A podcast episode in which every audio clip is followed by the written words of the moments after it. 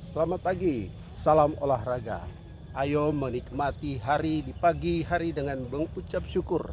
Menikmati alam, menikmati udara yang sangat segar di pagi hari.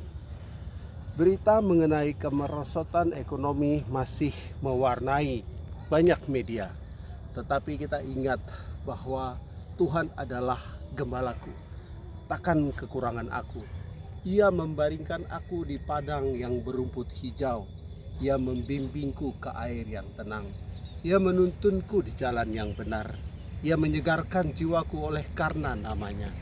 Sekalipun aku berjalan dalam lembah kekelaman, aku tidak takut bahaya, sebab Tuhan besertaku. Tetap semangat, tetap berpengharapan, karena Tuhan mengasihimu. God bless you.